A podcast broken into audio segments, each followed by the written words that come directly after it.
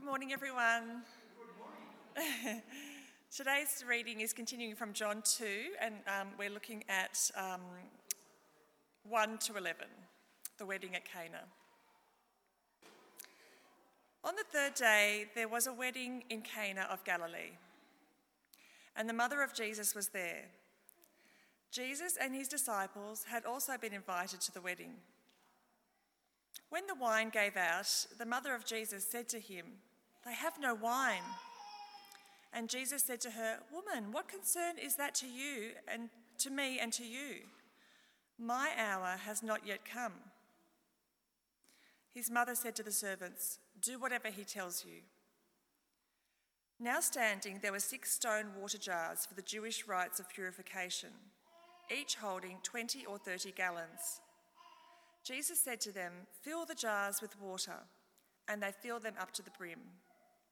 He said to them, Now draw some out and take it to the person in charge of the banquet. So they took it. When the person in charge tasted the water that had become wine and did not know where it came from, though the servants who had drawn the water knew, that person called the bridegroom and said to him, Everyone serves the good wine first, and then the inferior wine after the guests have become drunk. But you have kept the good wine until now. Jesus did this, the first of his signs, in Cana of Galilee, and revealed his glory, and his disciples believed in him. For the word of the Lord.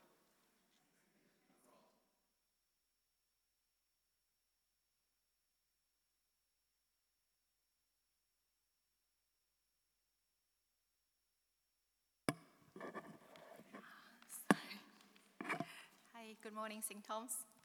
Good morning. If I can get this,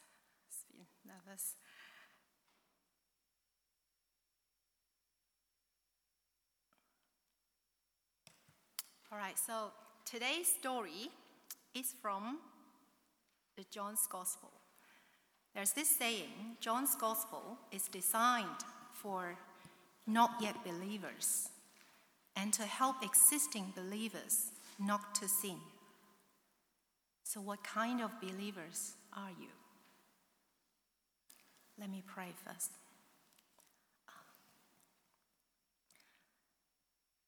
Lord, thank you for today. Thank you for your word. Your word is alive and active.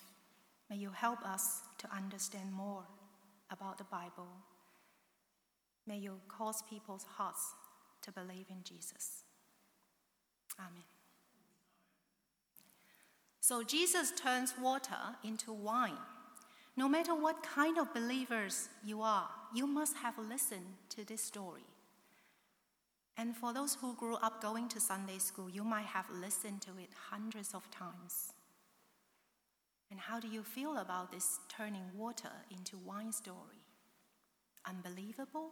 supernatural, exceptional, amazing, divine, impossible? How did that happen? Do you believe in him? And in today's passage, does John tell us a mystery story? Is it just a miracle? But John doesn't call it a miracle, he called it a sign. And let's take a closer look at the sign of water into wine. What are the essential elements you should keep in mind during reading, writing, or publishing a new story? There are five W's when, where, who, why, what. So, when? It says on the third day. This third day is not the third day of the week, it's the third day after Nathanael became a follower of Jesus. In the previous passage, Jesus called his disciples Andrew, Peter, Philip, Nathanael. And where? In Cana of Galilee. And who? The first is the mother of Jesus. Then Jesus and his disciples, servant, steward, bridegroom. Of course, there are many guests. And why? Wine gave out on a wedding, not enough for the feast, no more supplies. That could be a big problem, even a crisis. And what? Wine gave out on a wedding. Jesus told the servants to fill out jars with water. Water had become wine. All the five W's clarified very well. But I can see some very doubtful expressions on your face. Yes, I know, I missed one key element the H. How? When you pour yourself a glass, have you ever wondered where the wine comes from? How to make wine? I have.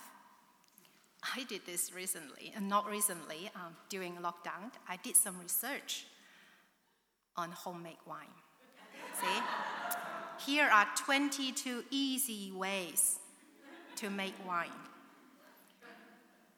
Well, it took me quite a while to read them through, and the reading didn't lead me to really prepare to make some wine. It just made me feel like I had done it.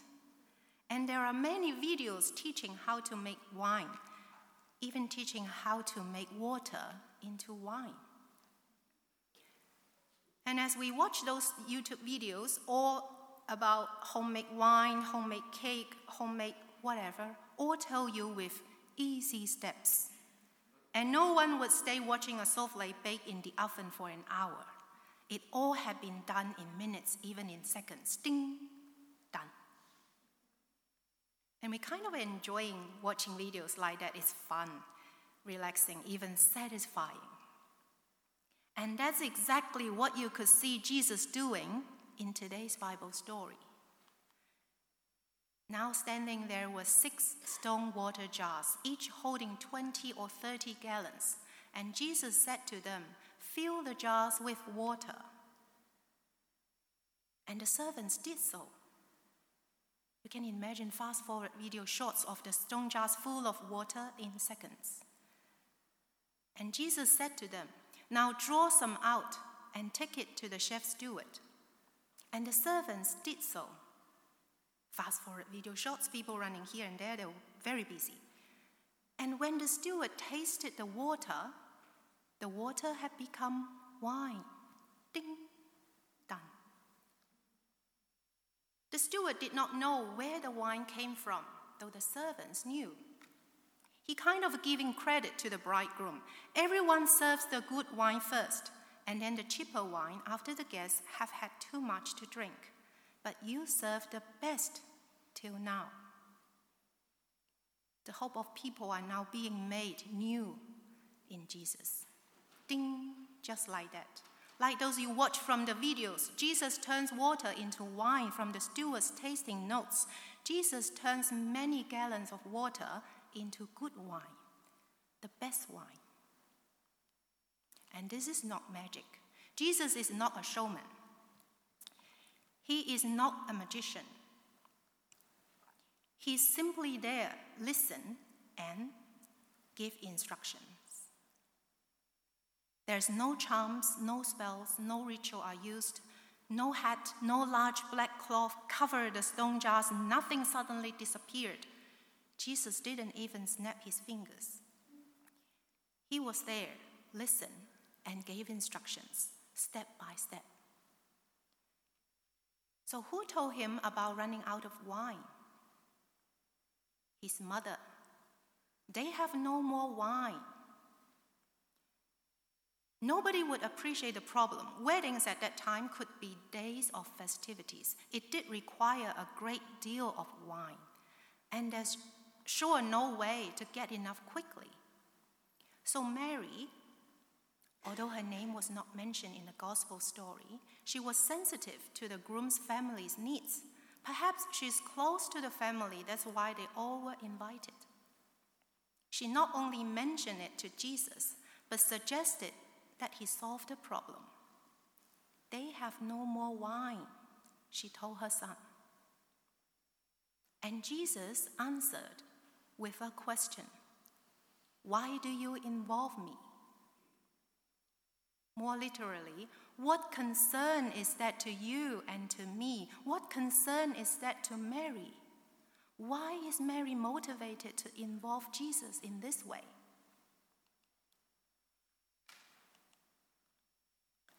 Because she knows that Jesus can help. She knows the one she gave birth to would be called holy. From Luke chapter 1, 35 to 38. She knows he would be called the Son of God. And she has lived with him for 30 years and knows that he is not only resourceful in practical matters, but probably has, has seen him perform something great in the context of the family. And in Luke chapter 2, 49 to 52, when Jesus was sitting in the temple courts listening to the teachers, asking them questions, his parents looked for him. He told his parents, Didn't you know I had to be in my father's house? Jesus' parents did not understand what he was saying. But Mary, his mother, treasured all these things in her heart. Have you ever treasured what Jesus said in your heart? Do you bear his word in mind? Jesus' mother knows Jesus is the Christ. Perhaps she wants to show him off a little bit. Who knows? I have this friend who has a son, very talented, 16 year old, already got the highest diploma of piano performance. And when we had dinner gathering at her house, she would ask her son to play piano after dinner. Do I have to? This is the typical teenager's answer. Well, the mother wouldn't say anything but inviting us to the living room to have tea and coffee, and in a moment, there's this beautiful piano music flowing in the house. As a proud parent, she knows her son. And Jesus' mother knows and expects her son to take care of it, to rescue the wedding party from disgrace. Well, the Bible text doesn't tell us that much. What the text does tell us is Mary then said to the servants, Do whatever he tells you. The mother knows her son. She believed in him. Do you believe in him? And here Jesus' question and answer Why do you involve me? My hour has not yet come. Throughout the gospel, I hear from Mark chapter 1, chapter 7, and chapter 8. We can see Jesus is aware that he must not draw unwanted attention until his time has come. And that's why he tells people on certain occasions not to tell everybody what he has done and that who he is. He is the Messiah. Jesus has a clear sense throughout his ministry of the particular hour or time at which point he is to fulfill his purpose as the sacrifice for the sins of all. And when Jesus was young, he'd already explained to his parents that he ought to be in his father's house. As a human child, as a teenager, he might still need parents' protection there's this beautiful poem, The Stolen Child by William Yeats. As a human child, for the world's more full of weeping than he can understand. But Jesus understands. Because he is not only just a human child, but also the Son of God. His hour, his time is to leave this world and go to the Father. That time for him to be glorified. He knows his Father's will. Jesus has a long obedience in the same direction. He will do whatever is of God's will. Then, after saying these words, My hour has not yet come, he assists to his mother's wishes. Perhaps he's a dutiful son, and perhaps because he senses that the Father has a purpose in it. My hour is a reference to the cross. Jesus was saying he would begin doing these signs when he began his journey to the cross. So he gave instructions to the servants, and the servants obeyed whatever he told them. They kind of believed in him. They did whatever he told them. They follow his instructions before they see the sign and wonder. If you were there, would you have believed in him and did whatever he told you? Let's check again what they're doing. How many stone jars? Six. And how many gallons of water? Each stone jar holding 20 to 30 gallons. The water filled to the brim, so that would be around 150 gallons. One gallon is 4.54 liters. So 150 gallons equal, I did that calculation, 681 liters wine. That would be more than 900 bottles. 908 bottles. That's a lot, a lot more than they need, and overabundance, God's generosity and grace. There are these imageries from the Old Testament, from Deuteronomy, um, Psalms. In that day, the mountains will drip new wine, the wine that gladdens human hearts. People will shout for joy and rejoice in the bounty of the Lord, the grain, the new wine. Jesus rescued the wedding party from disgrace by providing abundant wine, and from the steward's tasting notes, the best. And in the text, John didn't call it a magic or even a miracle, he called it a sign. Verse 11 Jesus did this, the first of his signs. He would have do more in Cana of Galilee and revealed his glory, and his disciples believed in him. Do you believe in him? And there's this imagery shown from the book of Isaiah. On this mountain, the Lord Almighty will prepare a feast of rich food for all peoples, a banquet of aged wine, the best of meats, and the finest of wines. What Jesus did, this sign, is not for public display. No one knew what had exactly happened apart from the servants. Probably the servants didn't really realize it. And Jesus just called his disciples. Jesus showed this sign to his disciples, who might know the imagery well, that they not just follow Jesus, but also put their faith in him. They believed in him. And what would you do when you see a sign? You see this, you turn left. You see this, you turn right. This, you stop. this, you lower your speed. And this, wrong way, you got to return. You know all these signs and understand what they mean. And there's this sign at the street corner we often see, usually with a left only sign in front. You see it, you turn left. Every day you pass by, you see the sign, you turn left. And imagine one day there's someone in front of the sign when you get there, perhaps doing maintenance. You can't see it clearly. What would you do? You stop and you look left, right, left again. Focus and don't get distracted. Enter and safely turn left as you always do. Why were you doing that? Not just because you know that sign, but also because you know the way. You've been doing this many times every day. You know the way. And Jesus is the way. Jesus said, I am the way.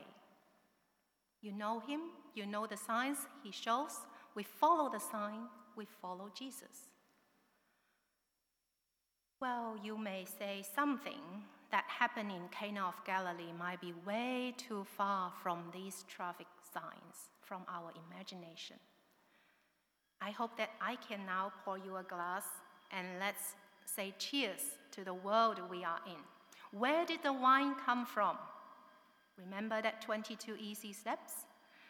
The wine come from grapes, from grapevine. And where did the grapevine come from? From St. Thomas basketball court. Haven't you seen this beautiful picture? It's amazing. And C.S. Lewis said, God creates the vine and teaches it to draw up water by its roots, and with the aid of the sun, to turn that water into a juice, which will ferment and take on certain qualities. Thus, every year from Noah's time till ours, God turns water into wine that men fail to see, that we always fail to see such signs in our life. God turns water into wine is not supernatural. In God, this is nature. This is natural. As in the beginning, God created the world. He said, Let there be light. By His words, we have light, we have this beautiful nature, we have water, we have plants, we have grapes, we have wine. So when Jesus asked the servants to fill the stone jars with water in Cana of Galilee, he was simply doing his work. He was there beginning his ministry. He was simply there to serve, to meet people's needs. And by his words, he turned water into wine. As he later he provided loaves when thousands of people were hungry, as he walked on the water approaching his friends who were frightened when wind blowing and water grew rough, as he healed the royal official's son when he begged him, as he healed the paralytic at the pool, as he healed a man blind from birth, as he raised Lazarus from the dead. Jesus is simply there to work, to help, to provide abundant, to provide the best, to reveal his glory for you and me as we always fail to see. By his words, he turned water into wine. Either like the pagans, they refer the process to some finished spirit, Bacchus and Dionysus, or else like the moderns, they attribute real and ultimate causality to the chemical and other material phenomena, which are all that our senses can discover in it. But when Christ at Cana makes wine in, makes water into wine, the mask is off. The miracle has only half its effect if it only convinces us that Christ is God.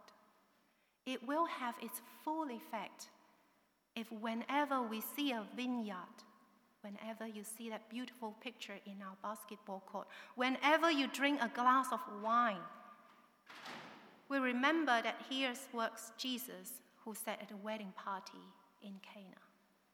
And that's the sign show Jesus' divinity, a sign to show that Jesus is able. He brings life to the wedding party when things ran out.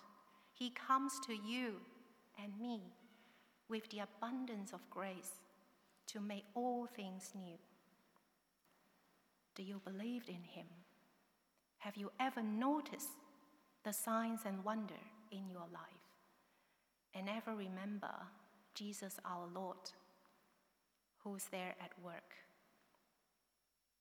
Do you believe in him and do whatever he tells you? I do. Let me pray. Heavenly Father, we give thanks to you for your word, for the amazing world you created for us. Father, help us to see clearly that those signs around us. Help us to know that you, Almighty God, is changing the ordinary things in our life into the new wine of your kingdom. Lord, we thank you for keeping the best for us till now.